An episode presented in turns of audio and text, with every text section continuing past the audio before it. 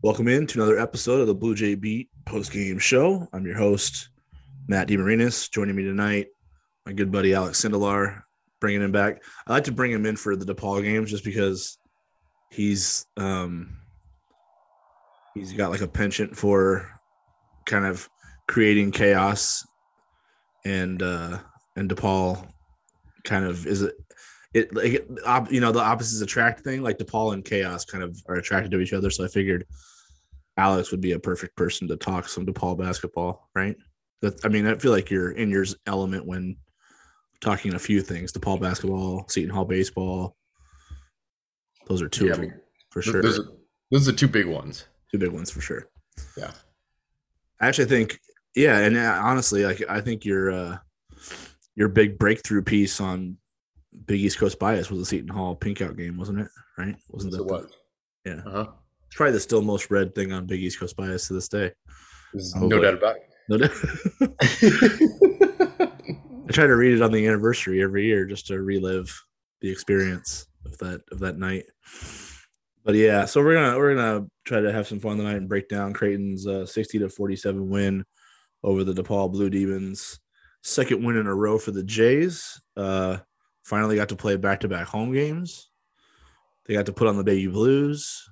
They did not have their head coach Greg McDermott, so that was strange and in a, in a variety of ways. But but you know they still acquitted themselves well and got the W.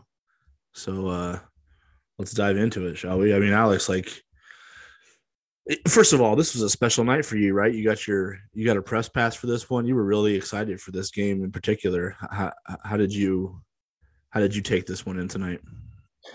well, I hate.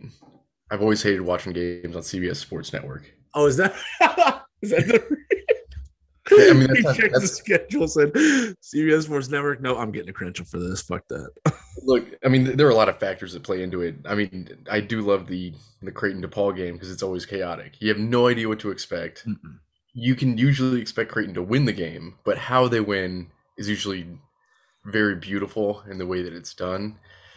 Um, but then the CBS Sportsnet thing, also because I hadn't been to a game in a couple months, and you know it was nice to see some people that I haven't seen in a long time and say hello to them and make sure they're still alive and breathing. So, um, yeah, that was those kind of main reasons that I I wanted to kind of jump into this one. Are you over it now? Is it you just satisfy the hunger? You're like, okay, I'm sick. I remember why I didn't go to games in the first place. Is that at all?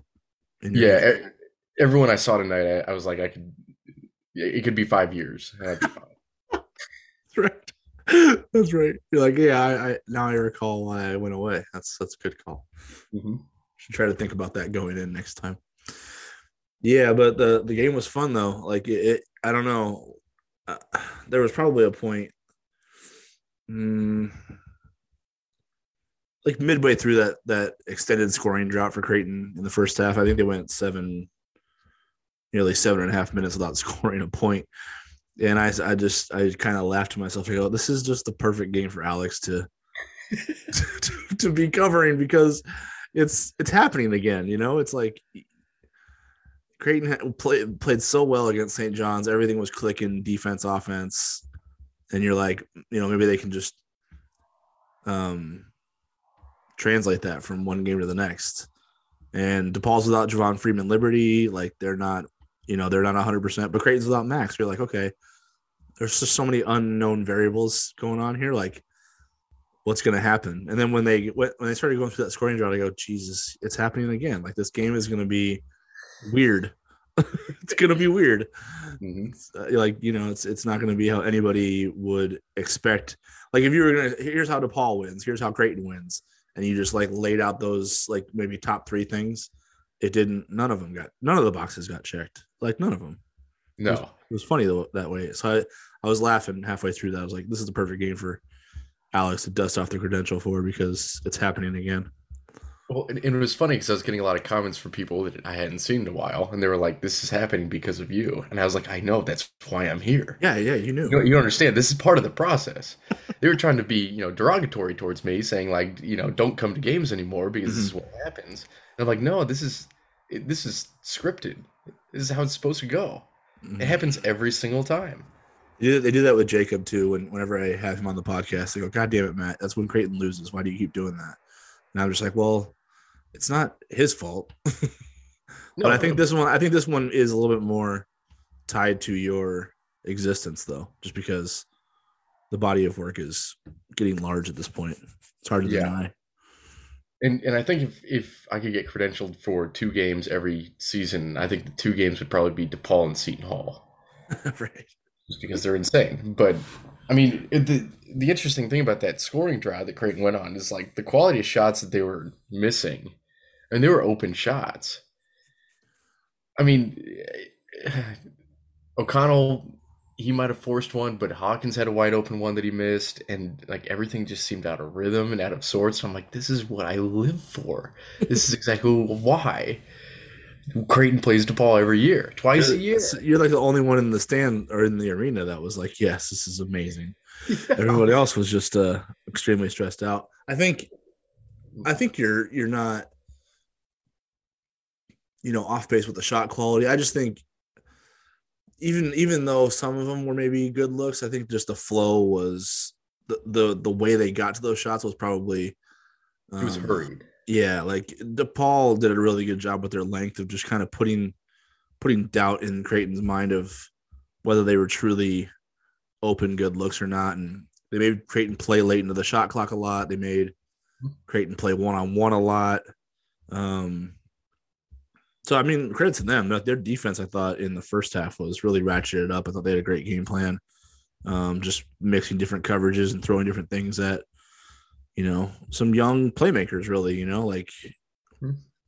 and uh yeah it just like i don't know but the thing that was constant throughout that i think it was like seven minutes and 20 something seconds where they didn't score um was that DePaul only scored nine points themselves in that stretch so the thing was the thing that was apparent the whole time was okay it's it's really ugly offensively right now, and it's a hard like it's the Creighton's having, having a tough go of it. Um, they're not moving the ball, they're not getting good looks. DePaul's pressure is really bothering them. It seems. Um, but Creighton didn't let DePaul get away from them. Like never, like it didn't feel like at any point was like, you know, I think Hu- Coach Huss called one timeout, but I don't know if it was one of those where you know it was. I don't know if it was a, if it was an entire first half where it was like, oh man, DePaul just dominated that game. I think you know there was it was tough for both teams. I think DePaul was just just hit a few more shots to take the lead. That's that's kind of how I felt about it. Um, so it felt like you know Creighton's just you know a couple live ball turnovers, a few threes fall away from flipping the game in their favor. That's Mhm. how I felt in the first half. Did you have some, a similar takeaway, or how did you feel? No, I, I'm very similar. I mean, it was. I don't know. I mean, it- what what was it? Two games ago, where Creighton went on a big scoring drought. It was against Xavier, where they just kept turning the Uh, ball. second half, yeah. Well, first half against Xavier, they had a bunch of turnovers. Somehow Yeah. they still held them to the lead, though. But yeah, This second half, second half they went on a big scoring scoring drought. Right. So it reminded me a lot of the, the first half against Xavier, except they weren't turnovers; they were just missed shots. Yeah, And yet it was the same kind of thing where it's like Xavier only scored on like a couple of those possessions. And DePaul didn't score on a lot of the possessions as well when they were just getting, you know, pretty much free possessions to go down and extend their lead. hmm I don't think um I mean DePaul just plays such a strange style of basketball in my mind, where it's it's always like it's always predicated on the opponent making mistakes and then the opponent just like hating themselves because they're like, holy fuck, we're losing to DePaul right now. Mhm. I know that's great analysis, and that's why you Well, I mean, when you look at the, some of the reasons DePaul's been successful, I don't think you're that off base. Like Mhm. they were housing Seton Hall for a minute, and it felt like Seton Hall was kind of like throwing a pity party that DePaul was beating them, and it got worse. So yeah, Mhm. that's I, I'm that's my most recent example of DePaul winning. So I don't know any. I don't know. I don't know any other one. But yeah, that That's the only feels one, really. that feels that feels on point. Yeah, there was a Mhm. little bit of a self-loathing going on for Seton Hall there that made that game worse than it should have been. right. And it's I don't know. I just feel like DePaul just tries to get into your head a little bit, and when they they were able to like establish leads like that, um, I think it can get frustrating. The way that they play is very frustrating, and it's very um, I don't know. It's it's. Do you do you think do you think they front run like not from this yes. not from this aspect, but like because they never really. I don't think they played super well today. I think they just imposed a little bit of a grinded out style into the game, and that's what took hold. Took hold. Mm-hmm. Um, I think they front run a little bit because if if they're really about that life, if you know what I'm saying, I don't mm-hmm. think they would have let the game get out of out of their out of control as much as they did in the second half. I mean, they scored like they scored 15 points in the second half, like, and they kept just taking it right into Kalkbrenner. There were no jump stops, no discipline, just mm. challenging shot blockers. Uh, they kept driving into the lane, even though they were turning the ball over at a you know a higher rate than they were in the first half. Like, I don't think they ever you know, kind of like slowed the game down in their mind and just there was never a point where it's like, okay, let's calm down and just execute right here to get mm-hmm. the game to get the game settled again, you know? It like they just kind of fed into the chaos that was happening in front of them with with the turnovers, with the missed shots, with Creighton scoring. Uh so I think they front front run a little bit. Like they were, you know, they they they were in control of the game in the first half and then when they got out of when the game got out of their control in the second, I don't think they ever did anything to try to get it back into control. I think they just tried to like force feed everything they tried to do and hope for the best, basically. So yeah, I don't it was I don't know. I don't I don't want to take too much credit away from them because they were winning the majority of that game, I think, but um I think they were front running a little bit. And that's why that's why they didn't respond well after the game started to get away. Well, they panicked a lot. Yeah, exactly. I mean, yeah, they're just they're just like dribbling it off their foot, and there were so many possessions in the second half where it was like they just gave the ball away, and they were like, uh, "Well, I mean, it, it, happens." But they did the same thing against Seton Hall. I mean, what they had like a twenty point lead on Seton. Oh, Hall. dude, yeah, they were that that Seton Hall scored like fifteen points, I think, in the final fifty seconds. Yeah, and still, I mean, it's amazing they did that and still lost, but they they did that. It was like Right. They were they were like DePaul was feeding into that nonsense. Like it's like they almost couldn't help themselves. Like I don't know how to prevent this, so we're just gonna let them keep scoring, and hopefully we'll hit enough free throws to not lose this one. But it was it got close. It, it and they were free throws, and it was like the that right, and it's like they almost gave that game away. And uh, like watching that Seton Hall game, it's like okay, I mean, when's DePaul gonna finally blow it? Because it's going to happen at some point. They're just going to lose. They're going to lose control of the game. They're just going to let it go away, and that's that's kind of their identity as a program. I don't know if that's that's more something that their former coach instilled in them, or if that's just something that mm. it just seems it seems like you know system systemic at this point. I don't right. think it's I don't think it's I don't think it has anything to do with the. It's not one coach. It's just DePaul.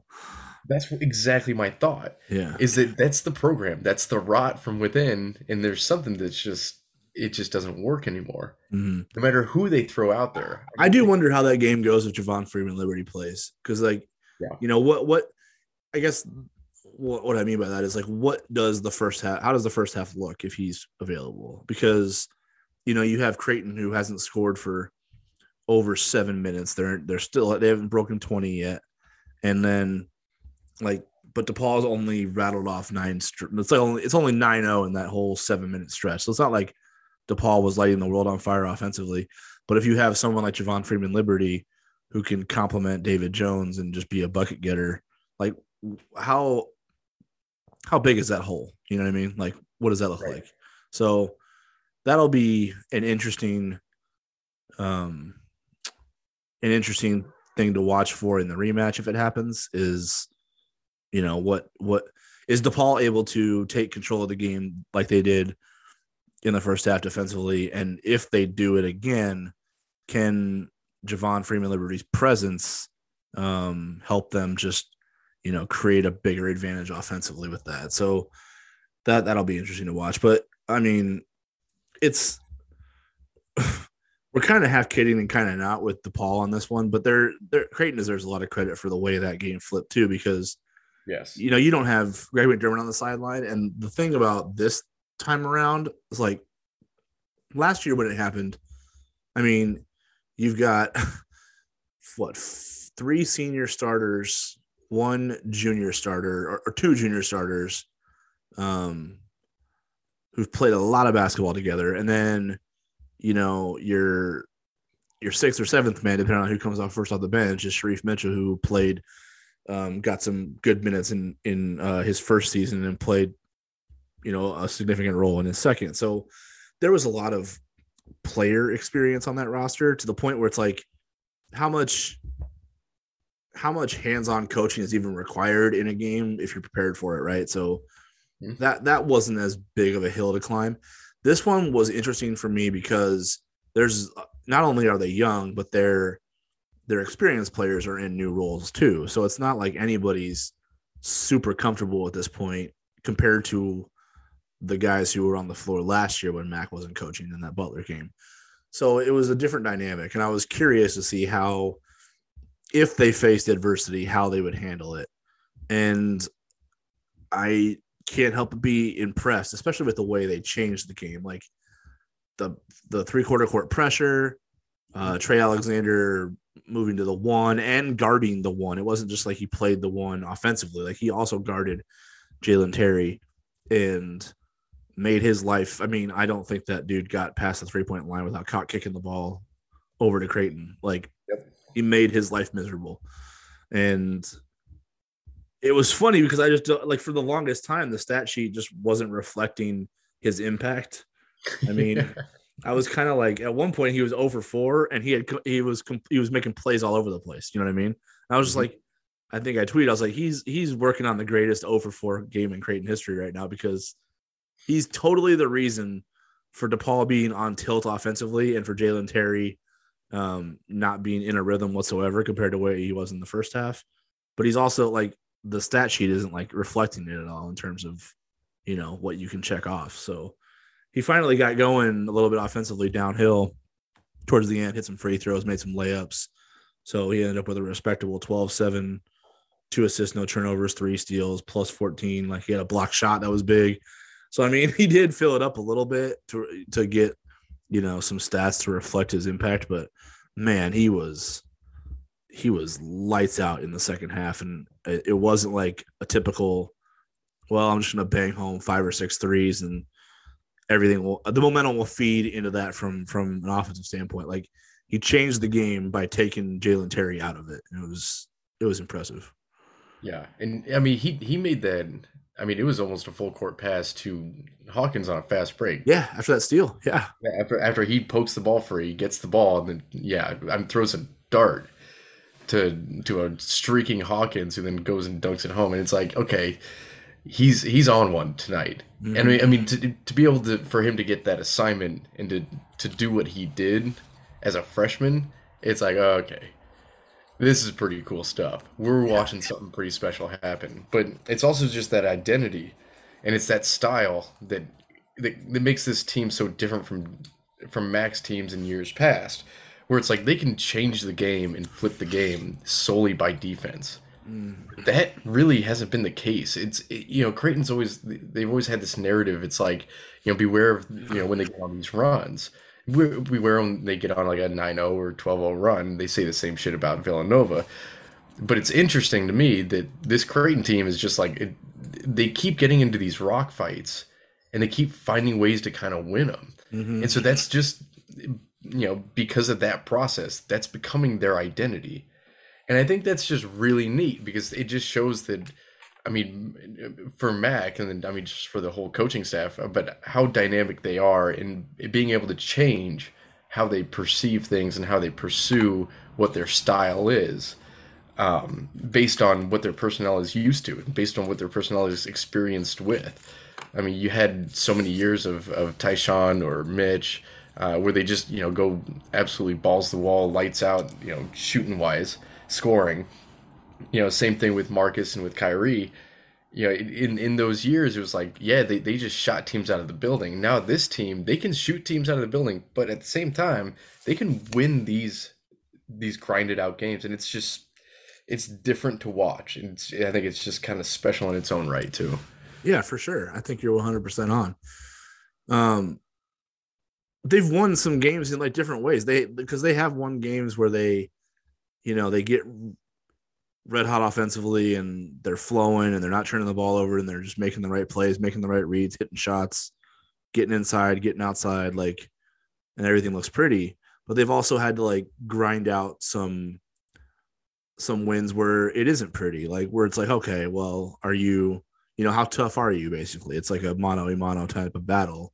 You know, you, you know, Kennesaw State was one of those games. Uh, Southern Illinois was one of those games. SIU Edwardsville was one of those games. Um, you know, Marquette in the second half to an extent, and in the overtime periods was one of those games.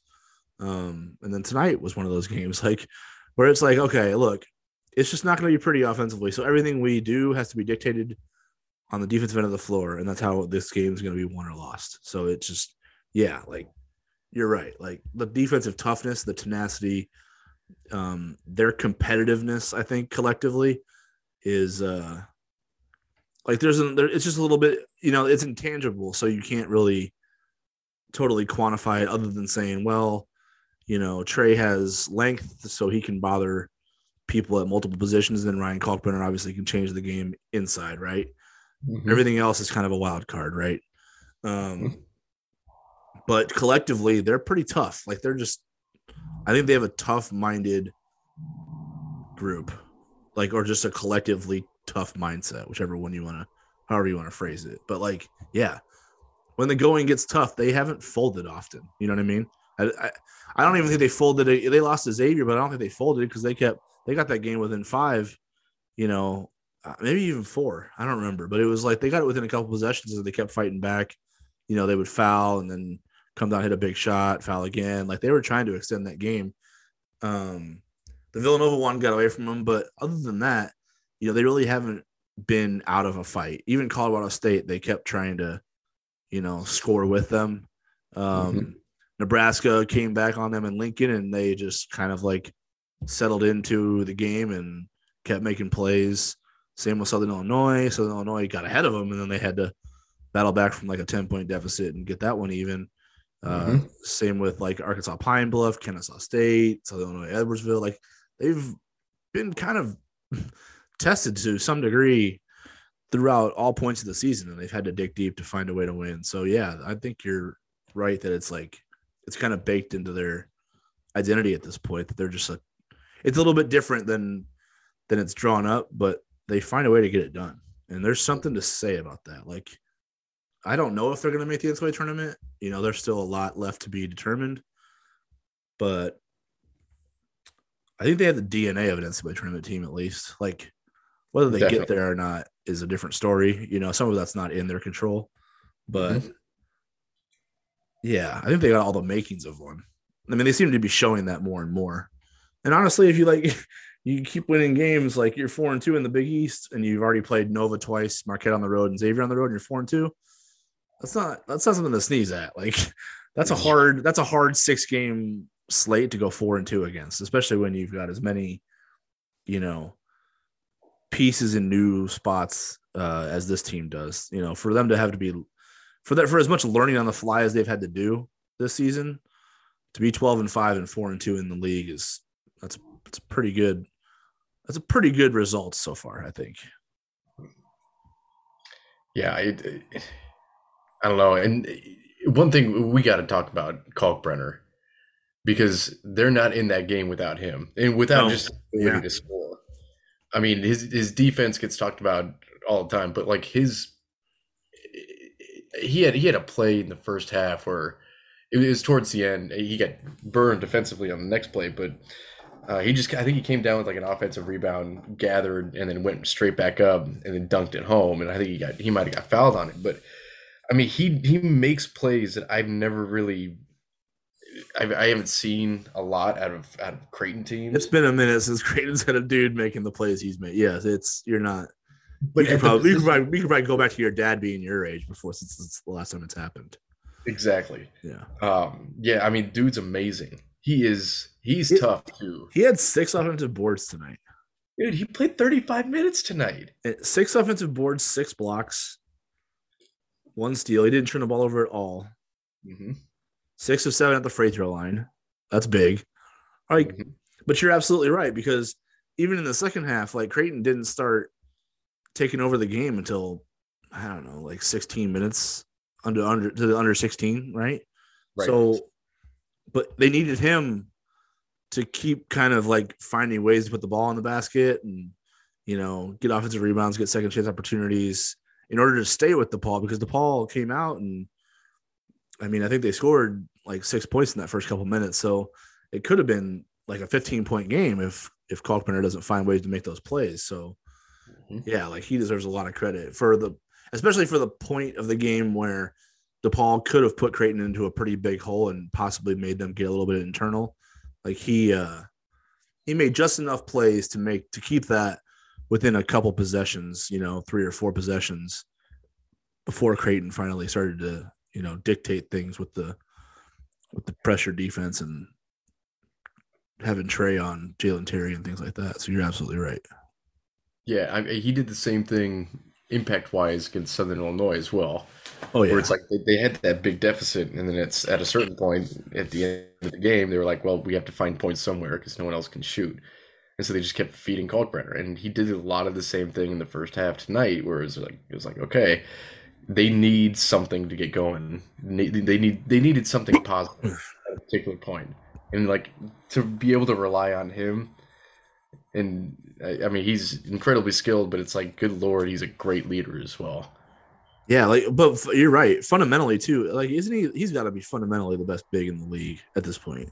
Is there No doubt. anybody fundamentally? I'm just talking fundamentally. Like, is there anybody with like, you know, that can, can move their feet the way he can for his size, um, as disciplined as a shot of a shot blocker as he is? Like, he doesn't fly after the ball. Like, he just kind of waits for it and you know gets vertical and uses those big catcher's mitts for hands to you know, block it away and defend the rim. And his offensive rebounding is insane. Like he's had 10 offensive rebounds the last two games. It's crazy. It's wild. you can go like whole seasons where a big man for Creighton doesn't get 10 offensive rebounds, like a whole month for sure. So for him to have 10 in the last two games, that's big. I mean, he's a monster. Yeah, and he anticipates incredibly well. He anticipates on on ball screen defense really well. Mhm. Like anticipates just on pick and rolls really well. And he, I mean, if you watch him closely enough, which I, I was able to do tonight, you can kind of see him when he he throws out a uh, when he sets up the pick and roll. He knows if it's going to work or not. Like immediately after the screen, you can kind of see it in his head where he he kind of turns his head, and it may not be a play that's designed for a pick and roll, but you can kind of tell when he's like, all right, this is this isn't it. And I think that that Nembhard is able to read that. I think Trey's able to read that as well, and they're able to set something else up. But I don't know. And, and his anticipation for block shots is too. He's just patient. He's he's steady. But when you need him to go, he goes. And he's a, he's just what a what an electric fucking player. They're starting to get the lob game going with him too. Like I think that's three, three tonight, I- if I, recall correctly, and then I think there were a couple, two or three in the last game too. So you're starting to see Creighton kind of, and I think he, I think he had a one or two against Xavier as well. So you're starting to see like the, the feel for that with between the ball handler and him start to come to fruition a little bit more because that was a play that I don't think was always available to, um, to Creighton early in the season. Like I think it's I think they're starting to develop a little bit of chemistry there with the you know with that one five ball screen where they can flip it up to him and he can go get it and finish it. Like there's I think it's it's looking a little bit sharper than it was earlier in the year. So um yeah, that's just I mean that for him that's just easy money. Like he he can go up and get it higher than most people could. So yeah, like if that's that's easy points for him. It's easy like, you know, four or six points a night. And I think he mm-hmm. had that tonight on that alone. So that's how he gets up to 18. But yeah, 18 and 10, six blocks. I think that six blocks is a career high too. I don't think he's had more than that at, at, at any point, but you know, he's had a few five block games. and I don't think he's had a six yet. Mhm. Only took eight shots, but he made six of them, made six of his seven free throws. Like, you know what I mean? No turnovers too. For as much pressure as he faces, he like he felt out the double team pretty well. And I thought he did a good job of, you know, dribbling out to the perimeter and finding a ball handler when they did trap him or they didn't send a help help down to him. So yeah, man, he was he was lights out tonight. Him and I thought he and Trey were like far and away the the best players on the floor for either Yeah. team. For either team. Either team. Yep. Yeah. No, they they, they drag them to that victory for sure. Hundred percent. Should we jump into questions? See what people got for us. Yeah, let's do it.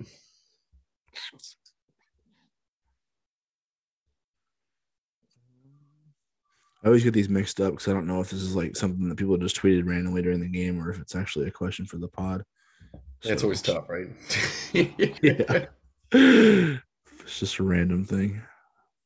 Okay, I think this is where I know Jacob Padilla was harassing me about the demons playing defense thing, so I think that's a good. I don't think that's for the pod, so let's. uh I'll start with after that. Okay.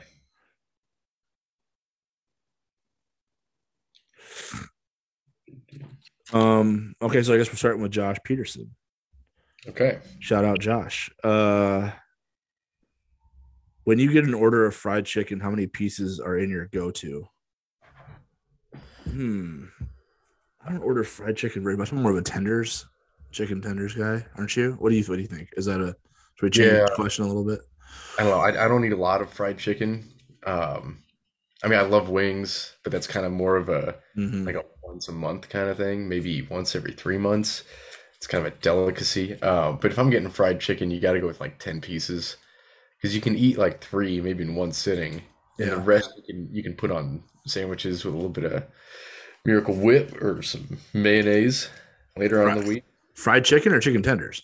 Oh, fried chicken. You put chicken tenders on you put fried chicken on sandwiches? You bet. It's like bones and shit, man. No, I mean, you strip it first. I mean, you take it off the bone. Why would you put it on a what? That's the Yeah. weird- I don't think I've ever heard of that. You've never done that before. With a fried with a piece of fried chicken with a tent with tenders, I have, yeah, but not fried chicken. Absolutely. Yeah. Oh, Hey, just strip it from the bone. I mean, you have to put a little bit of work in. It's no big deal. Yeah, it seems like unnecessary. Why don't you just order tender? Why don't you just order tenders? Then the meat's already there, and it's ready. Uh, do you like cold fried chicken? um, I don't hate it. I don't think I prefer it though. Okay. Yeah, no. I, Oh. I think I've eaten cold tenders before, but I would it wouldn't be my first choice. Yeah. Um. Yeah. What's my so? Well, I don't. Yeah, I don't get fried chicken that much. I do get chicken tenders. I don't know what my. I'm trying to think. I usually get Popeyes. So what do they have? 8, 12, 16, right? Yep. Yeah, I think eight is my go-to because like if you get like a couple biscuits with it too, that's pretty filling. Like I can't I don't you know, so yeah. Eight eight piece tenders from Popeyes. hmm It's probably legit where I get what my go-to there. Yeah, I got a Raising Cane's by where I work, and I'll go there occasionally. Yeah, well, do you like Raising Cane's more than Popeyes? it's tough. But but if I'm going to Popeyes, I'm not getting tenders. I'm getting the sandwich. Okay, yeah, the sam- sandwich is pretty good too. hmm I just Yeah, I I, I just think Popeyes has the chicken game like I think they got it killed, so They do. it's hard to Yeah, I would honestly, I would never go to Raising Cane's um, if it wasn't so convenient and nearby. Ah, gotcha. See, the thing with Raising Cane's that I I like, I'm kind of out on them a little bit, and I don't know. Are they still a sponsor of Creighton? Are we gonna get? Oh, Are we shit. gonna, are we gonna have the marketing department go? Yo, man, don't hate on Raising Cane's.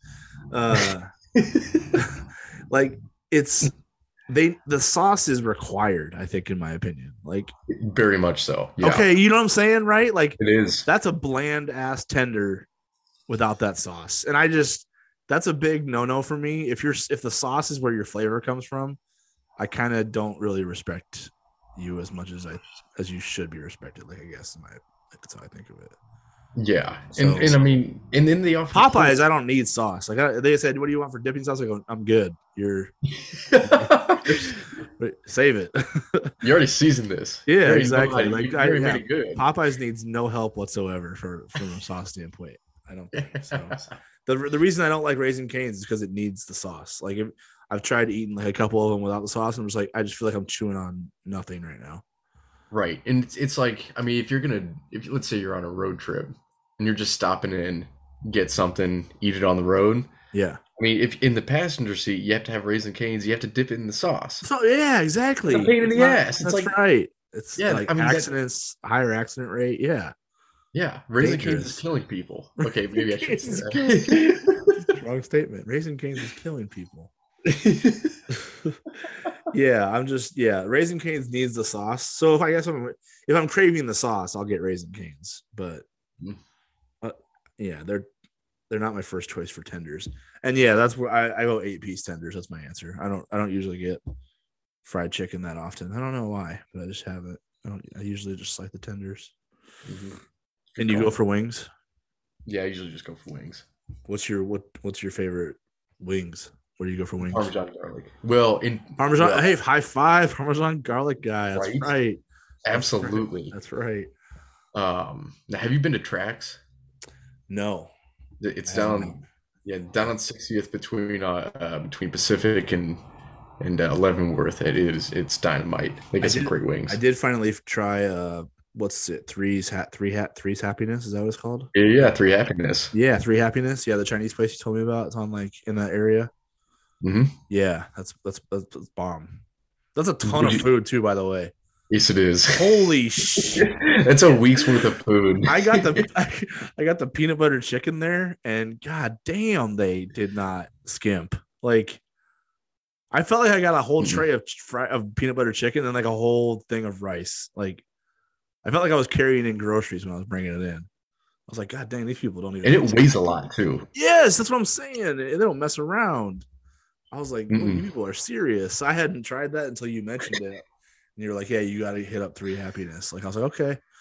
And I think I was, I don't know, I was coming back from like a basketball workout or something. And I was in the area. I was like, oh, let's hit up this place and see what it's all about. And then they like brought the food out. I'm like, holy crap, are you guys serious with this? like, good lord. I saw people, I saw some people getting a, uh shrimp fried rice too. And the shrimp are like size of golf balls. Like, oh my hmm God. Yeah. So that's a that's a place to check out. I know we got sidetracked there, but yeah, I'll try your. I, I tried Oscar's wings. Um, Mm. I think it was uh, Robbie and I went there for the Huskers Oklahoma football game or whatever. Yeah, their wings were Yep. not. Their wings were not good. I felt like they. I think. Ooh. Yeah, it wasn't, dude. The pizza was good. The wings were. The wings felt super microwaved. Like. Wow, really? Like, like they made them early and then like they just kind of like left them and then they like reheated them for the game crowd. It was not good, not a good experience. I think Ravi will back me up on this too. I think Ravi will back me up on that. He did not enjoy the wings either. was don't- was that don't- my recommendation?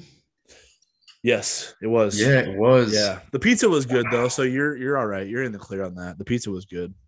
Oh, God, well, I, I think I sent you there for the wings, and the wings are usually like really, really good. I got we got I think we got garlic parmesan boneless, and it was bad. It was like Huh.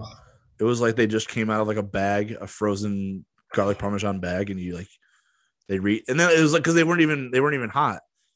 They were just like they they we got served and they weren't even hot. They were like already lukewarm. It's like what the hell is this?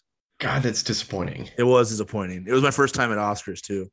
So the pizza right. the, pizza did a lot of heavy lifting that day. So All right, I'll take you to tracks, and then I'll blow your mind because I think it's best wings in town. But that's that's me. So. gotcha. Hey, well you're you're one for two. The Chinese place was good, so Mhm. you're all right there. Mm, mm, mm, mm, mm, mm. What's our next question? Yeah, you got one. Um, is Trey Alexander going to get an all freshman team selection? Uh, stats might not be flashy, but anyone who watches the game knows how good and valuable he is. Yeah, so the problem with that is the people who choose that shit don't usually watch the games in depth. We kind of have a recent history to bank off on that one. hmm So yeah, I think he's got to put up numbers to get it. What do you think? Yeah, I don't think he's going to get it, just simply because we know what the process is. Yeah, he deserves it. Well, let's try to think about the competition. It's like what Oh God. Let me look up the, some Big East stats and see if I can find freshmen that are going to be on it. Right? I mean, Nembhard's going to be on it, right? Like, no, he's. I mean, he's already a shoe in. I mean, he yeah, I think I think so too. But I don't know. Um, I don't know. I mean, part of, he he definitely deserves it, and if he gets more, if he gets more opportunities to start, or I mean, to at least back up the one. I mean, I feel like he's going to get. A, if he gets more run, he's going to have a bigger sample size, which might, I don't know, Yeah. kind of jettison up there. But Okay, so Aminu Mohammed's going to be on it from Georgetown. Mhm. Um, Nembhard's going to be on it. yep, David Jones is a sophomore, right? Yeah, he's not a freshman. no, he's not a freshman. Hmm? Wow, there aren't I don't know, man. Maybe. Dude, he might. What's uh what's does UConn have what's Uh, what's UConn stud? Let me see. well, Butler's got uh, Taylor. Oh yeah, they Right. they think He's a freshman. Butler Butler's not good though. That should No, ding- they- that should ding them. Yeah, let me look at. me look- You're like, uh, see, UConn, UConn, UConn. I don't think UConn's got anybody that's under.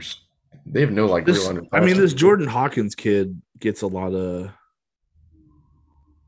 gets a lot of love. Let me see what he's putting up.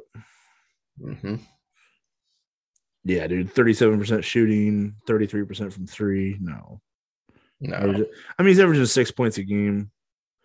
Assist to turnover ratio is way upside down. hmm He gets a lot of hype though, so dude, I I think he might win it. I mean, he he might be in the conversation because I mean, he won't be. else- Fre- he won't be freshman of the year. No way. No, no, no, not freshman of the year. yeah, but all freshman team. Yeah. So what is that? So we said Aminu Mohammed, Nembhard, uh, Jordan Hawkins. Mhm. Um, who's the Butler kid? Jayden Taylor. Taylor. hmm Let me pull him up real quick, see what he's at. Cause yeah, I don't. Don't- Oh yeah, Butler's got the other freshman that comes off the bench for them. That's really good too. Mm. So let's see what, we got working with here. Oh, and then there's Justin Lewis. Yeah, yeah, yeah. Justin Lewis isn't a freshman. Fuck off. Yeah, he is. Mar- no, Marquette's not getting away with that shit. Fuck off. No. He's a freshman, dude. He played last year. I don't give a rat's ass. He was like a stud last year. No. Marquette is not getting away with that garbage. Absolutely. If he wins freshman of the year, I'm gonna punch people. No. Can't be messing around like that. He played like every game. he played in almost every, but he's still a freshman. So No. No, no, no, no, no. Absolutely not. Marquette can can eat shit with that. They, they did still. I remember they did still listen as a freshman too. yep. Yeah, he played 21 games last year. Uh uh Mhm. Seven, se- seven, eight points, five boards, just Yeah. under a block a game in 21. No way. They're not. Absolutely not. Mm. I'll I'll put him. You can put him in the conversation for most improved player, but you're not. You're not. Not you're not nominating him for freshman of the year. No, absolutely not. That's ridiculous. You can, yeah, you can use that eligibility if you want, but you're not like getting a freshman award off that dude. no. Yeah, Jayden Taylor's second on Butler in scoring. So yeah, you're probably right. He's gonna be on the all freshman team. Yeah, he scored 19 against UConn. So I just assume that means he's already on. He's going to be on that team. Oh, that was it. Just that one. He scored Yep. 19 against. he could take the rest of the year off. He's good. yep. Yeah. Have they really already played nine, 18 games? Yeah, they have. Wow. Okay. Mhm. Yeah, he's he started all 18. He's averaging 10, 10 points a game on just horrific shooting. But yeah, he's he's probably gonna be there. So that's Mhm. four, right? So we got Nembhard, Aminu Mohammed, uh, Jordan Hawkins, Jayden Taylor. That's four or five on it, right? There's only five, aren't there? Yeah, I think there's only five. Yeah. So There's a spot for him. is there? Sure, why not? Let's see what Marquette's working with because Marquette probably has some new dudes that are. I can't Well- believe they're still listing him as a freshman. They, they listed Kolek as a freshman too. Oh, they do. They're doing Kolek too. No, this is not happening. No. yep. Not not happening. uh huh. All these dudes are. Even Maximus Prosper was at Clemson last year. What are they doing? I don't mind if they're doing it for like, you know, eligibility purposes. I don't care about that, but they're not getting that over on Mm. when in terms of awards. No way. Yeah, I don't think they have a freshman that's better than. Yeah, he's got. So I think the answer is yes. I think Trey's got a shot. Mhm. What's the? I mean, the question is, will he be on all freshman team? Right. Right, that's the question. Okay, so we have to like kind of predict. I, yeah, I don't think the stats will be like mind blowing, but I think he, I think, I think he'll be there. I think he's good enough. How about that? And I think he's going to have a big enough role hmm to where he's he he can he can get there. Just because there's not, I don't know if there's going to be any that many people in the league better than him too. You know what I mean? Right, and I think I, again, like we said, like if his sample size gets bigger and he gets more minutes and he gets more Yeah. run, he's going to show it in the stat sheet as well. So, Mhm. box I mean, he's put together three. I mean, in four of Creighton's wins, he's played really well in four and three of them. You look at uh, Nova at home, hmm uh, St. John's the other night, and DePaul tonight. Like, yeah, he's he's definitely had that impact for sure. Yeah, he's showing out in conference games. That's what you need to do in order to win conference awards. That's right. Uh, Jacob wants to know if Alex wanted to get himself teed up like R two did. What would you What would you say to the officials? Oh no. um, I wonder what R two said. Like he was really mad. Like I think he earned Yeah. it. I think he earned it for sure because he turned right around and he was angry, and he said he said wor- me words that looked mean. I didn't hear any of them, but they looked mean, and he immediately got teed up for it. So which I mean, if you want to get into how poor the, I thought the officiating was bad. no, it was. You can, yeah, it was. It was pretty poor. I was, I was talking to, I was saying to John during the game, I'm like, I wonder if this crew got assigned based on like preseason, based on the preseason poll. right. But it's like, oh, Creighton and DePaul are going to suck this year. Let's give these guys this game because it's okay if it's clunky and ridiculous. Yeah, because I I thought they, I mean, they made a lot of calls. Eh, just in I, I don't know if you want to say in favor of, but like DePaul was getting fucked a few times. That's what I'm saying. DePaul had If, like, a few times like, all game. DePaul had DePaul had eight fouls in the first half. What did they finish with? 21. Mm-hmm. He called 13 fouls on them in the second half. Okay. And uh but that's that's after a half in which you let them basically just if there were tearaway jerseys, those baby those baby blues would be in bad shape. Yep. Like they were just they were clutching, grabbing, holding, ripping everything. Every time a cutter went through the lane or went around a screen or anything, it was like you let that go for 20 minutes and then you didn't let it go for the second half. Like you Mhm. can't do that. If you're gonna be bad, you gotta be bad the whole game. You know what I mean? Right. I understand. I know people hate when you say that, but it's like it's not about the viewing aspect of it. It's about the players adjusting. Like if the players know they're going to get shredded when they go into traffic, they have to be able to adjust to that. And def- defenders have to know what they're able to get away with too. Like if you're not going to call anything, then I you can be more physical. And if you're going to call everything, then I know I need to back off and not get in foul trouble. Like it's mm-hmm. it's not about the viewer. I understand the viewer doesn't like that kind of an opinion, but the players have to be able to adjust. And if you call a game one way for 20 minutes, you can't change the way you call it in the second half.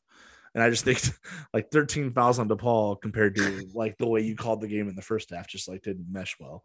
And then the, I mean there was one play in the second half where I think David Jones drove through the lane and Nembhard like slapped the hell out of his wrist. Like every we heard it on press row Mm-hmm. and the ref was it was like a clean steal. Like how did you how did you not hear that? like see what I mean? I don't know. That yeah. In fairness to the officiating, Creighton got screwed in the first half. And Paul kind of got screwed in the second. So Yep. I don't know if that can if that constitutes balance and consistency, but it was a weird, weird, weird game. Pretty poorly officiated game all around. Very strange game. But back to Jacob's question. Yeah, what would Well- you say? What would you say to get teed up? Um. Ooh, God, I don't know. See, would you go like Monty Python style where you don't cuss but you kind of curse at them? Like where you you know, no, see, because I don't think that gets you teed up. you don't think so? Because if it's too indirect, I think it has to be very direct. Well, the Monty Python style is very personal. It's just not very like vulgar. you Right. know? Yeah. Yeah, I, I think like if you just said I don't know, if you commented on their appearance, like if you said Mm. something like Getting, um, getting scary, getting scary territory there. like um yeah, I grew up with a blind mom too, and she cut my hair too. That doesn't mean you have you, that doesn't mean you have to keep getting it cut by her. That- you think that would do it? I don't know. That would That, that might get you teed up. that might get no calls for like a four minute period while they think about what that meant. That might that might throw them completely off their job. okay, so so maybe then it's like a it's a slow burn, and then he realizes what it means later on, and then he Mhm. tees you up. Maybe it's not an immediate tee. Oh, like it comes after the fact, like a review. Right.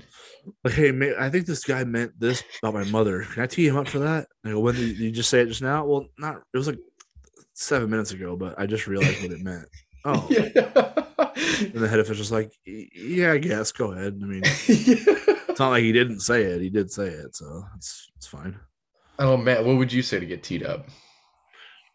I don't know. The idea of like coming up with a witty Monty Python style insult is pretty funny to me. But I, like you said, I don't know if a a referee would understand that to the degree that he tees you up. hmm Let me think. I don't know. The F word is kind of like my go-to for anger, situ- angry situations. So it would probably be something with the F word. A lot of them, a few of Yeah. them. No, and, and uh, yeah, I mean, I'll go. That's that's easy though. Yeah, it you, is. you gotta be a little creative with it. I know. I, I've never really thought about it before, so I can't. I'm not prepared to answer with my best on this one. We should just call Jacob and see. Do you think he ever? Do you think Jacob Padilla ever got teed up ever playing basketball? Yeah, but he doesn't. cur- I, I'm sure he does. I'm sure he has Mm-hmm. gotten teed up before, but I don't think it's. ever- I don't think he's ever cursed. I think he just like probably laughed at a ref or something like that. Right, insults their intelligence. Yeah, most definitely. hmm Mhm. He can be very cutting. So, Yeah, But love you, Jacob. I don't have a good answer to that question, unfortunately. I'm not. I'm not ready. I mean, I could cuss a lot. That's what I would do probably. hmm Um, Patrick Murphy wants to know. DePaul looks much better this year, but their record is. like, I feel like we get this DePaul question every year. DePaul looks much better this year, but their record is similar to past years due to late game collapses. I mean, this this could have been sent from any time. Um, is it a fitness issue, lack of depth, inability to bunt the runner into scoring position? Those are the three ifs. Okay, so those are our. So- Those are So our are those, is it like multiple choice? We have to choose one of those. Is what the answer is, right? Yeah, I, well, so I'm I'm assuming so because usually if they just want to know what their problem is, then they'll just ask that. But Yeah, because it's like an essay question, but this is multiple choice. Yeah. right. Well, I don't think it's fitness or lack of depth. So I guess the inability to bunt the runner over in scoring position is the answer we have to choose on this one, right? Yes. Because they played eight guys, and the three dudes off the bench got 28, 24, and 18 minutes. hmm So it's not a depth issue. No. Because if it were a depth issue, they would have. I mean, Creighton basically played six dudes tonight. Um, and it's not fitness; they look fine. Like I don't know, they've played 18 games. Yeah, and they're also very aggressive and they press. All Yeah, exactly. They play a, a hectic style of basketball. So yeah, they're not they're not lacking for fitness. Mm. Um, yeah, so I guess it is the inability to bunt the runner into scoring position. Then I, I got to be honest with you. what's that I a metaphor? What's that a metaphor for then in basketball terms? Like what? Oh, I was going to take it very literally because I, I was going to say that I never saw him bunt once tonight. So That's true. That's that's a good observation. um, I actually don't even need to go back and watch the game to confirm that. Okay, so metaphor wise, um, I don't know.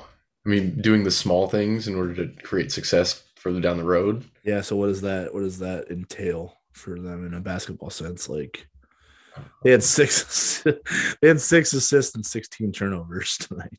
Good, God. That so is- there you go. That's They were not playing team ball. They were not not sacrificing um, themselves for They the had great. six they had six assists on 19 baskets. It's insane. Do you know what it's like to watch like the Creighton women's team and then go watch this like in within a 24 hour period? Like if, Cre- if the Creighton women suddenly had a game where they had six assists on 19 baskets, like I'm pretty sure that would be the entire story of the game. Like, why did they not make more plays for each other? Because I'm so Mhm. used to them having like an 80% assist rate. Six assists on 19 baskets is a lot of one on one. A lot of isolation. A lot. They're they're trying to do it all themselves. Their two top their, their two top scorers, Jalen Terry and David Jones, had 21 points on 29 shots. So 25 field goal attempts and then four free throws. They had 21 points. That's yucky. That's very bad. They scored 15 points in the second half. That was, I mean, Trey almost outproduced them in the second half alone. God. He had 12, they had 15. So, yeah, inability to bunt the runner in scoring position is the answer. Mhm. Um, let's see how many we have left. Oh, I think we just got one. No, there's a couple. There's like five questions in here. Okay. Uh, Mhm. Blue Jay Buff. First one: whole wheat or multigrain? Um, multi-grain every Yeah, time. Same. Agreed. That's not even a hard choice. I don't think. Mhm. Uh, preferred new alt uni, navy. Oh, like I guess this means for if w- the next uniform we want to see Creighton bust out in an alternate navy or black.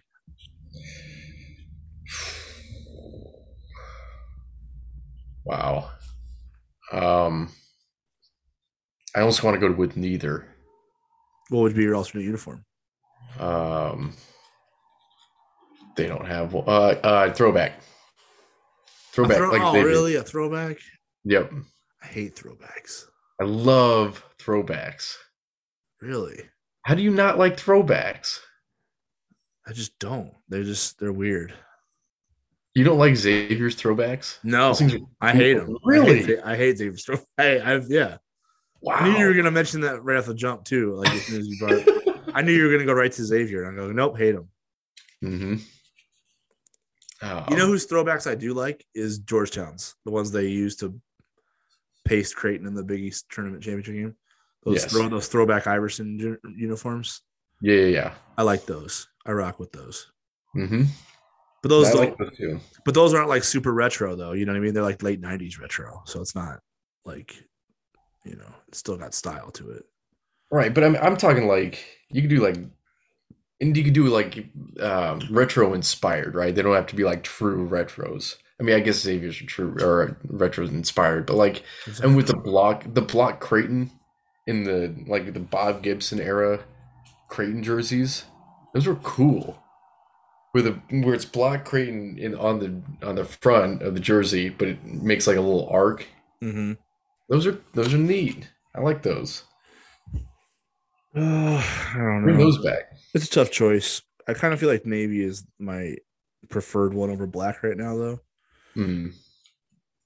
Um, so yeah, if we have to choose one of those two, I would probably go with navy. Yeah, I think navy and white really pops, and I like that. So, for sure. mhm. Yeah, I think navy's the next one. but navy's not really a team color, though, is it? Neither is baby blue. They still do those. Neither is gray. Is gray? Is gray? Well, gray might be a team color. How is gray a team color? They're the white and the blue. That's two colors. Well, I mean, it's in the logo, isn't it? Uh, I mean, I guess. I think navy is as well. Is Is it? it navy in there? Oh yeah, navy is. Yeah, you're right. Okay, exactly. Yeah, you're right. They're they're gonna go with the navy uniform. Uh, we solved that quickly. Yep, we sure did. Okay. Uh, dark chocolate or milk chocolate? Uh, milk chocolate. So I'm not really big on chocolate in any facet. So Hmm. So if you had to choose one, in, in the uh, to honor the question, to honor the question, yeah, what's the difference? dark chocolate is very bitter. Milk chocolate is like lighter. Like what you milk chocolate's like in every candy bar, right? And then dark chocolate's like the, fifty dollar pieces of chocolate. Yes, correct. Okay. Well, since I'm a since I'm a poor, I'm going milk chocolate then because I don't even know what dark chocolate tastes like practically. Mhm. And I, I don't like white chocolate. I think white chocolate's gross. Although I do like it in cookies and cream, like the little break off candy bar things or whatever that you get at the gas station. Yeah, those are good. Yeah, I rock with those. So I guess that's that's white chocolate, isn't it? It is. Okay, yeah. Um, what did Nembhard say to Jeff Anderson? Do we get to make this up now? It's kind of the same question we just got asked. What would we say? So to, I, don't, Uh, I don't know what he said. I really don't. I just know he was angry when he said it.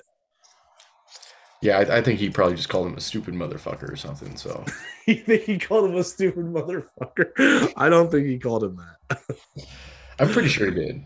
I, I, I think he just said something like that's fucking bullshit or something. Probably. You think he called him a stupid motherfucker? Really? If you if you get teed up, because I mean, I see you you You think you, you think, That- can you call a ref a stupid motherfucker when you're a college basketball player? and I mean, you get teed up for it. but I mean, I think would you not get like suspended for that? No, why would you? They're just words. Dude, I'm pretty sure like NBA players get fined for that. I don't think you can do that if you're a college player. Really? I don't think we have to turn this back onto the onto the people here. Can you call if you're a college basketball player? Can you call a ref a stupid motherfucker? I don't think you can. And still play the rest of the game. Well, I mean, he, the the thing about that was like it was his fifth foul. The technical was his fifth foul, so it kind of served as a, an ejection. But yeah, I don't think you would be. I don't think that would be okay. I don't think it would even be just like T worthy. I think it would be like, I think it would be ejection. I wonder. think- we should yeah. poll the players and see what's the, what's the worst thing they've ever called a ref during a game. Oh, what fuck? I mean, Scurry could probably Scurry could probably tell you. That's what I'm saying. We could pull. Yeah, yeah. We could pull people on Scurry and the Scrub when we record uh, the tomorrow night. We'll we'll we'll we'll see what he thinks. What you can get away with. Yeah, Yeah, I'm not really sure. I I would I would be surprised if you could call a ref- referee in a college basketball game and, and that be just like a normal T. I think that would be worse than a T. I don't think so. You don't think so? No. Yeah, I don't know. Maybe. I mean, mean- last year they teed like dudes up for like looking at the bench after a three. So like, I don't think refs are very tolerant in college. What we found out, you know, last Right. year Alex O'Connell got ejected for like staring at some dude who hit him in the face. He just That's stared at him. Remember that the Butler game? Like Alex got hit in the face, and he just like stared at the dude who hit him in the face, and the ref tossed him. So that's what I mean. I don't think stupid motherfucker would fly. Like I think that would be. I think the ref would have to be held back because I don't think they put up with that. Okay, so what do you think They're tyrants. College referees are tyrants. Like they don't. They are.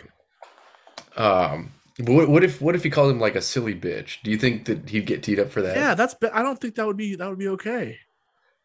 See, I, I don't, I, I don't feel think you're. I don't think you're allowed to personally attack the official like that. see no man because I, I think I think if like if Ryan Nembhard told the referee, "Oh, you're a silly bitch," the referee would probably be like, "Yeah, I guess I am. I'm just a little silly bitch." I don't think that would be okay. I really don't. I'll we'll we'll flesh this out though. I'm I'm curious now because this is I'm interested in this because I'm pretty sure I don't think you'd be it'd be okay. I think like you'd have to be like you'd have to be talking about the call to get it like a technical. I think that's what happened. Like you know that was BS man or something like that or Or like, yeah. I don't think there was any. I don't think he said something personal because I don't think that would. I don't think that would be all right. he was pretty angry though. He was really like he was really upset. Mhm. So almost immediately. That's it's a good one. Yeah. Um, I I got a question. Can I share it? Uh, yeah, of course. Yeah, from uh, Martin Swanson. How do you feel about bunting with a runner on first with two outs? Is that for? Do I go first or do you go first on that? Yeah, I'm asking it to you Oh, because you already I- know how I feel. All right, so say. I know how you really feel. Do people know how you really feel? Yeah, I think I think we we've talked about it. On a Have we established it already? I don't think people, people keep asking about bunting. I don't think they know. Yeah. So what's the how's it how's it go again? What's the scenario? um, so it's just how do you feel about bunting with a runner on first and two outs? Uh, Now he didn't say sacrifice bunting. that's what I'm saying. I'll run first and two outs. Lay one down. What- what- um, what would a I- sack is there like called? what's what's the defensive alignment? Like what's the defensive alignment? Do we? I gotta know. Like um because if there's no if there's like if the third baseman's that short, like yeah, all, all day because that pitcher probably is like too lazy to cover. Right. And, and Yeah, then if he gets it, he'll probably throw it away into center field. So you'll have runners at second and third with two outs before you know it. So well who, if there's a shift all day. Yeah, because it's Joey Gallo, right? Joey Gallo gets. Oh God, if Joey Gallo third. could bunt to third all day yeah. with Joey with with, two with outs. Joey Gallo's shift, I'd bunt every time. Yes.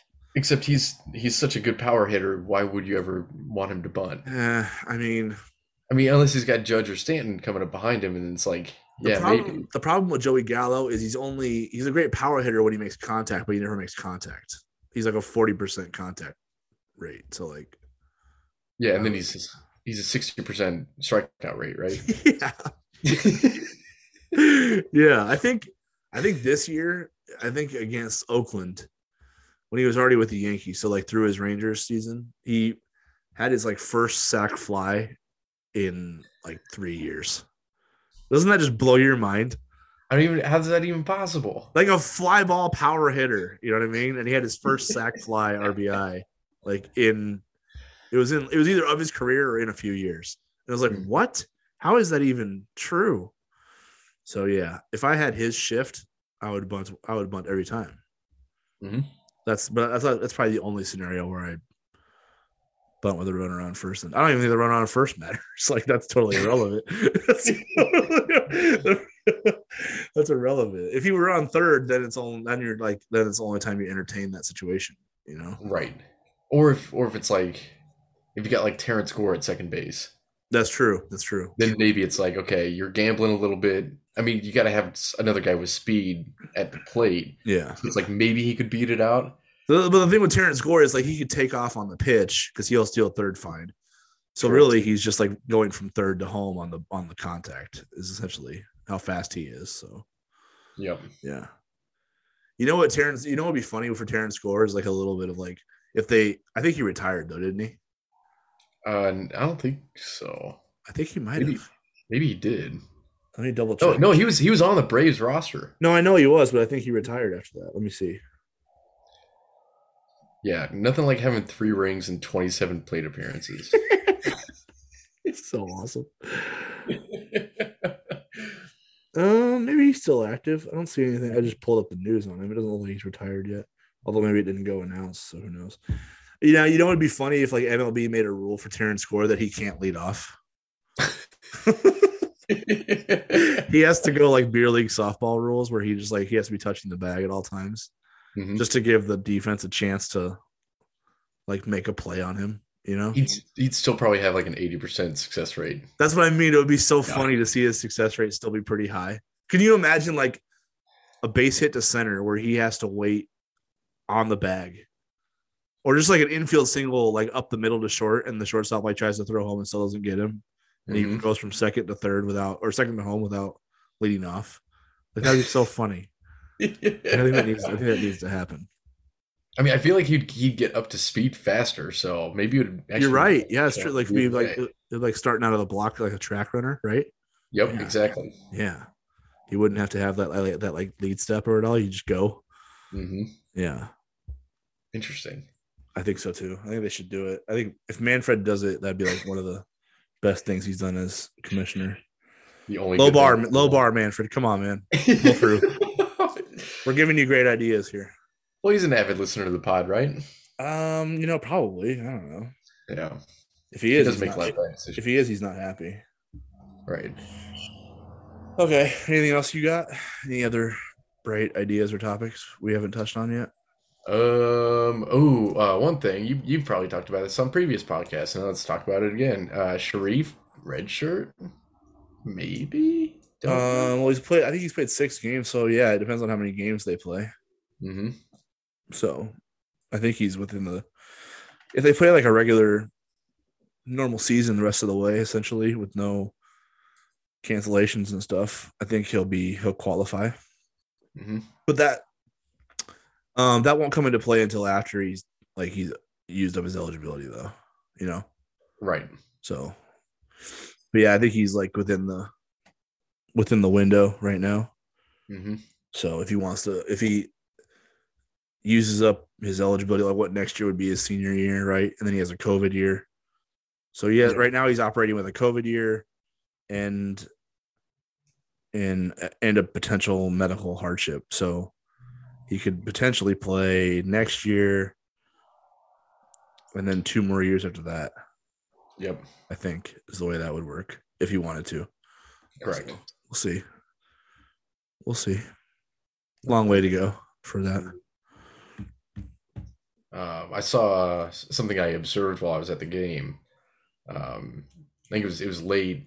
Uh, they inbounded the ball to Trey on the baseline, and Hawkins yelled at him, "Keep the ball up," and he didn't, but he still got fouled.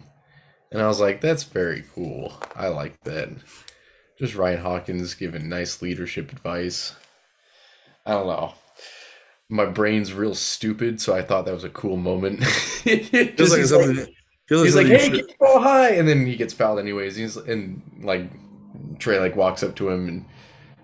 And, Uh, Ryan Hawkins is like, no, keep it up here. You don't want him to be able to steal it down here. And I was like, oh, that's neat. That's that's yeah, that's good leadership. I thought you should have brought that up maybe earlier in the podcast, but not necessarily at the end of it. No, I, I wanted to make sure that no one was listening anymore. When I when you said it, when you said your brain, when you said your brain's real stupid. Like, yep. did Alex just say his brain's real stupid? Yeah, he did. He did. Um, that's all I got. Yeah, that's good. Creighton went three of seventeen on three tonight, and they still won. hmm I'm telling you, man, this team's built different. Built different, but you mean that in like the literal sense, though, don't you? You don't. bit, You don't mean it. You don't mean it in the metaphorical, like I'm the shit sense. You mean it like literally, they're built different. Honest to God, I think that is the worst sports terminology terminology that's entered. like, Built different. Everybody Yeah. says it for so many different like reasons, though. It's not just sports; it's like life. I was watching Sports Center, which is always a bad idea, but I was doing it anyways. And they had somebody come on, and they were talking about a an NFL player, and he used the term "built different" like six times in the two minute spot that he had. Really? He's like, "This guy's just built different." You know, they don't make a lot of players like him. He's just built different. And I'm like, "You're not saying anything. You're not analyzing." ESPN's paying you money to say these things. It's nonsense. I think you'll come to realize if you listen, if you watch Sports Center more often, that they do pay a lot of people quite a bit of money to spout nonsense. I mean, honestly, it's not just sports either. We could we could dive into other other areas where not where nonsense is a lucrative business. Is there a little three letter network that you might be thinking about? Yeah, Is it news channel? it's a news channel. That's a tough question to answer. Mhm. I know because there's two of them. I'm not sure. I'm not quite sure how to answer. I think sometimes it wants to be, so I- it's going through an identity crisis. hmm It's tough. Well, that's about it for us. We're pissing people off now, which is always Oh, yeah. that's always a good way to end it when you make people angry. Oh, the 49ers tied up the game with the Packers. Oh, wow, they're driving too. oh my. Should we watch the rest of the Packers Niners on this on this podcast? What do you think? Sure. I, Do you watch foo- do you watch foosball? I don't watch it until the playoffs start. That's my I, I haven't seen a game yet this year. yeah. I don't watch pro football. You watch college, just the Huskers, right? Just the Huskers. Aren't they? Man, Really that's a point. That's appointment television, though. Yeah, we're gonna we're gonna record. I don't think we recorded that long, so we're gonna record the rest of this game. Perfect. And if it goes to overtime, we'll cut it off. Is there anything that uh, you want to talk about? Um, Anything on your mind? I watched uh the Eternals on Disney Plus. I didn't think it was that bad. I think every, I, I, but I went into it. I was a little skewed because I saw everybody hated it before I watched it, so I was expecting a trash heap, and it wasn't. So I was like, "Uh, that's all right." Hmm. I think it's forgettable, but it's not like terrible. Did you watch it? Have you seen it? I didn't. I didn't watch it. Do you have Disney Disney Plus? You should get Disney Plus. I, I do have Disney Plus. I watched. Uh, I think the only reason I got it was for The Mandalorian, which I like. Okay. lot. Good call. Mandalorian's a good show. Mhm. Is uh have you, have you watched Book of Boba Fett yet? I haven't got into that. It looks bad. Yeah, it, that's what I've heard from people is that it's Oh. not good, but I haven't watched it yet. So I wonder if this is where we should do a live show because people listening right now could tell us if we need to cut the podcast off or if they want to interact with us. Oh shit. Should probably double check, make sure we don't have any more questions.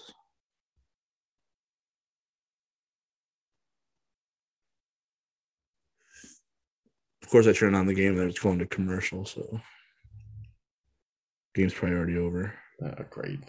We just wasted 10 Oh, minutes. fuck. When did we start recording? Maybe we should cut it off. Mm-hmm. It's not a bad idea. Like, go read bunsonducks.com. Okay, plug my stuff. Now you're done. That's true. That's true. We did. I think we started recording around nine, so we're at an hour. We're not that long yet.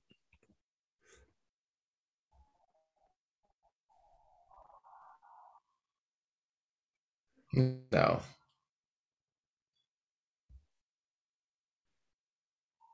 No, that's long enough, don't you think? What's Oh, that? no, you froze. No, I didn't freeze. I'm right here. Oh my god, you're just staring at your phone. I was making sure we didn't have any more questions. Did you hear what I said? Hmm. I Send out a out tweet now and be like, Yeah. I needed to come out of commercial soon so we can have some content so we can react to something. Although you didn't put the game on, I'm guessing. So it's just going to be me reacting to it. no, so I'm just reacting to you. Yeah. you're just reacting to me. Got it. I'm reacting to you reacting, yes. Well, that's a fun use of your time. What's this? There's a new singing show, apparently. What is this? How many singing Oh. shows are there now? Uh, well, there's the Masked Singer. There's, um, Is American Idol still around? I think they did reboot that. They They- rebooted I think it went off the air. Yeah, it went off the air and then they brought it back. Oh, really? I used to watch Mhm. American Idol all the time. Yeah, I liked that show when it was first on. It's Yeah. nice. Oh, the Niners still have the ball. Second and five. Two minutes left in the game. Oh. God, this would be an amazing way for the Packers to lose. they're giving Rodgers too much time, though. Oh, oh, that's a first down. Ooh. Uh, how many timeouts is Green Bay has two timeouts left. San Francisco has three. It's snowing too. Nice. I like watching football in the snow. Yeah, feels right. One time it snowed so bad we played me and my friends played tackle football in the street because it was like so thick. Oh God. it was like 12 inches. We, we didn't feel a thing. yeah, it's still pretty dangerous, though. Yeah, well, go to the field. we're we're all the concussions took took hold, so we are we're a finished product now. Hmm. That's good. I like that. But, uh, This would be an awesome way for Aaron Rodgers to end his season. Just classic Packers fashion. The best team in the league, and then their first home game, they lose again. yeah. Green Bay's trying to get the ball back. They just called their second time out. Second and seven, a minute ten left. Oh, perfect. What? What? Where they at on the field? Um, Robbie Gould's just getting warmed up. He just stuck his helmet into the heater. so I'm assuming that helps for something. hmm He's bald too, so it probably helps warm himself up, I guess. Absolutely. They are the Packers have 58 yards this half. Jesus, way to way to show up, Rodgers. Whoa. Second and seven on. I'm trying to give you that answer, man. I really am. They're on the 38 yard line, so they're getting close. They're on the Green Bay 38 yard line, by the way. Sorry, that wasn't clarified. Oh, so the so they're you, okay. You did you did start this whole thing by saying they're driving. Uh huh. Yeah. I'd have to assume that they're on the proper side of the Oh, field. they almost fucked that up. Jimmy G almost pitched that to the 50. Oh god. Deebo Samuel came up with it though. No gain, so it's third and seven from the 38. Hmm. I think someone just called a timeout. But who? I don't know. The clock stopped though. Hmm.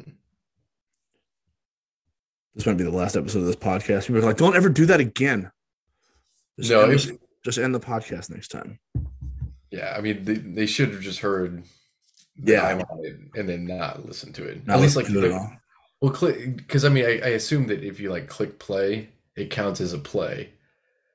So as long as people go to the podcast, hit play, and then pause, and they can close out, True. like that's fine. Uh, Green Bay called their final timeout, so San Francisco still has three left. So if they Yes. convert, if they convert here, they can torture Green Bay fans for about sixty seconds before kicking a field. goal. Perfect.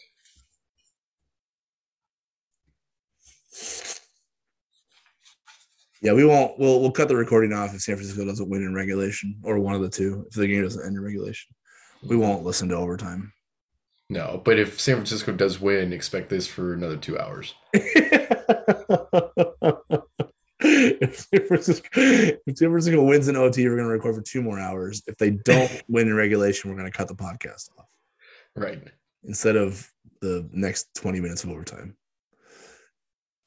Someone just someone just I don't know what just happened there, but someone one of their managers or something just came out and threw something on the field. Was it a dildo? No, it's like a no, not even close. That was a bad guess. Sorry. what, what, what fan base was doing that? They were throwing dildos on. No, it wasn't a fan base. It was a staff member for the Niners. Like it was like a little platform, and they're like rubbing their cleats on it. So I'm, Oh. assuming, I'm assuming it's for traction, but I don't know what it what it could be. No, but you Oh. saw that though. I did see it. They threw down two of them, and they started stepping on them. Yes. Robbie Gould just kicked a field goal, and then he stopped warming up. So I think he's ready to kick the winning field goal. Apparently, Cool. How much time's left? Minute ten. minute three. Uh, that's too much time for Rodgers though. They're not. They're not. They're still. They're still. They have still the ball though. They just Oh. handed it off. Oh, oh, oh! You got a first down and more. Oh my god! I Yes. can't believe that happened. Third and ten, they ran for it and they got it. They got like ten yards.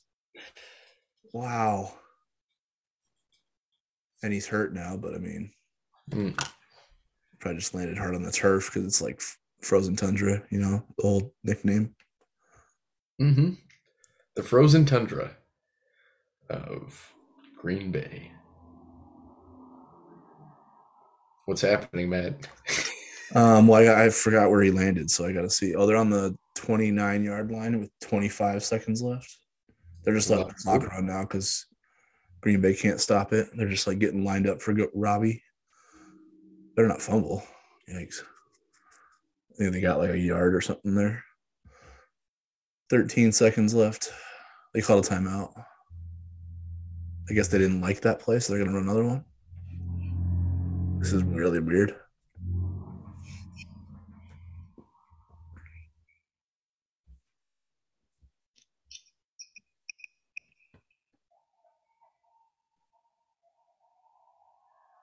Robbie Gould's kicking fake field goals again, so he's getting warmed up. He's they do they faked the field goal. No, no, no, he's kicking like field goals that don't count on the sideline again. Oh, That's what I meant. okay, that makes more sense. I thought it made sense the first time I said it too. It did. I was just trying to judge things up a little bit.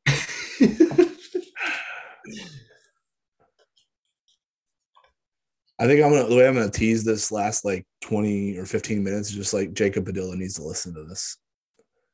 oh, you should. I won't even like tell him what it is. It was like the last 10 minutes is for Jacob Padilla. I, I feel yeah, perfect. And They just, ran, they just ran up the middle for like two more yards. So it's third down and who cares? They're kicking a field goal on the next next play. Yeah, because they only had 13 seconds left, right? Yeah, now they have four seconds left. They just called their last timeout, it says apparently. Okay. So they just called the last timeout. I think they're going to kick a 42 yard field goal, I think is what it's going to be. That's not bad. And it'll be for the win. There's four seconds left. So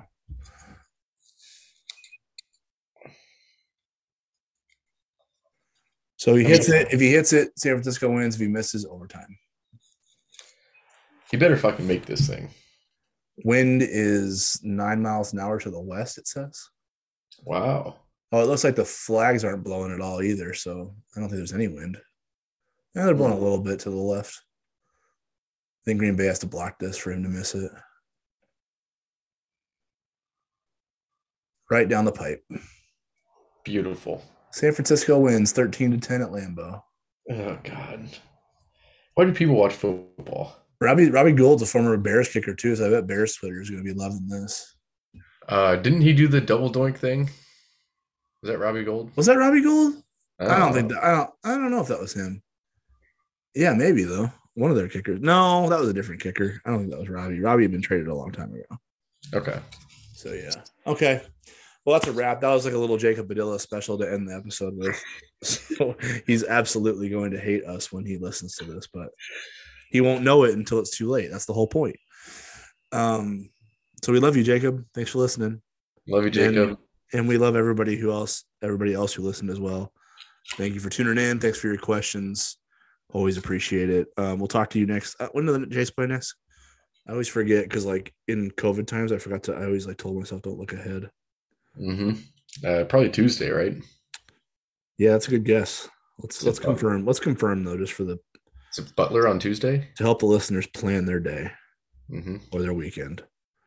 Or their weekday? Wednesday, Alex. It's Wednesday. Sorry, Matt. God dang it.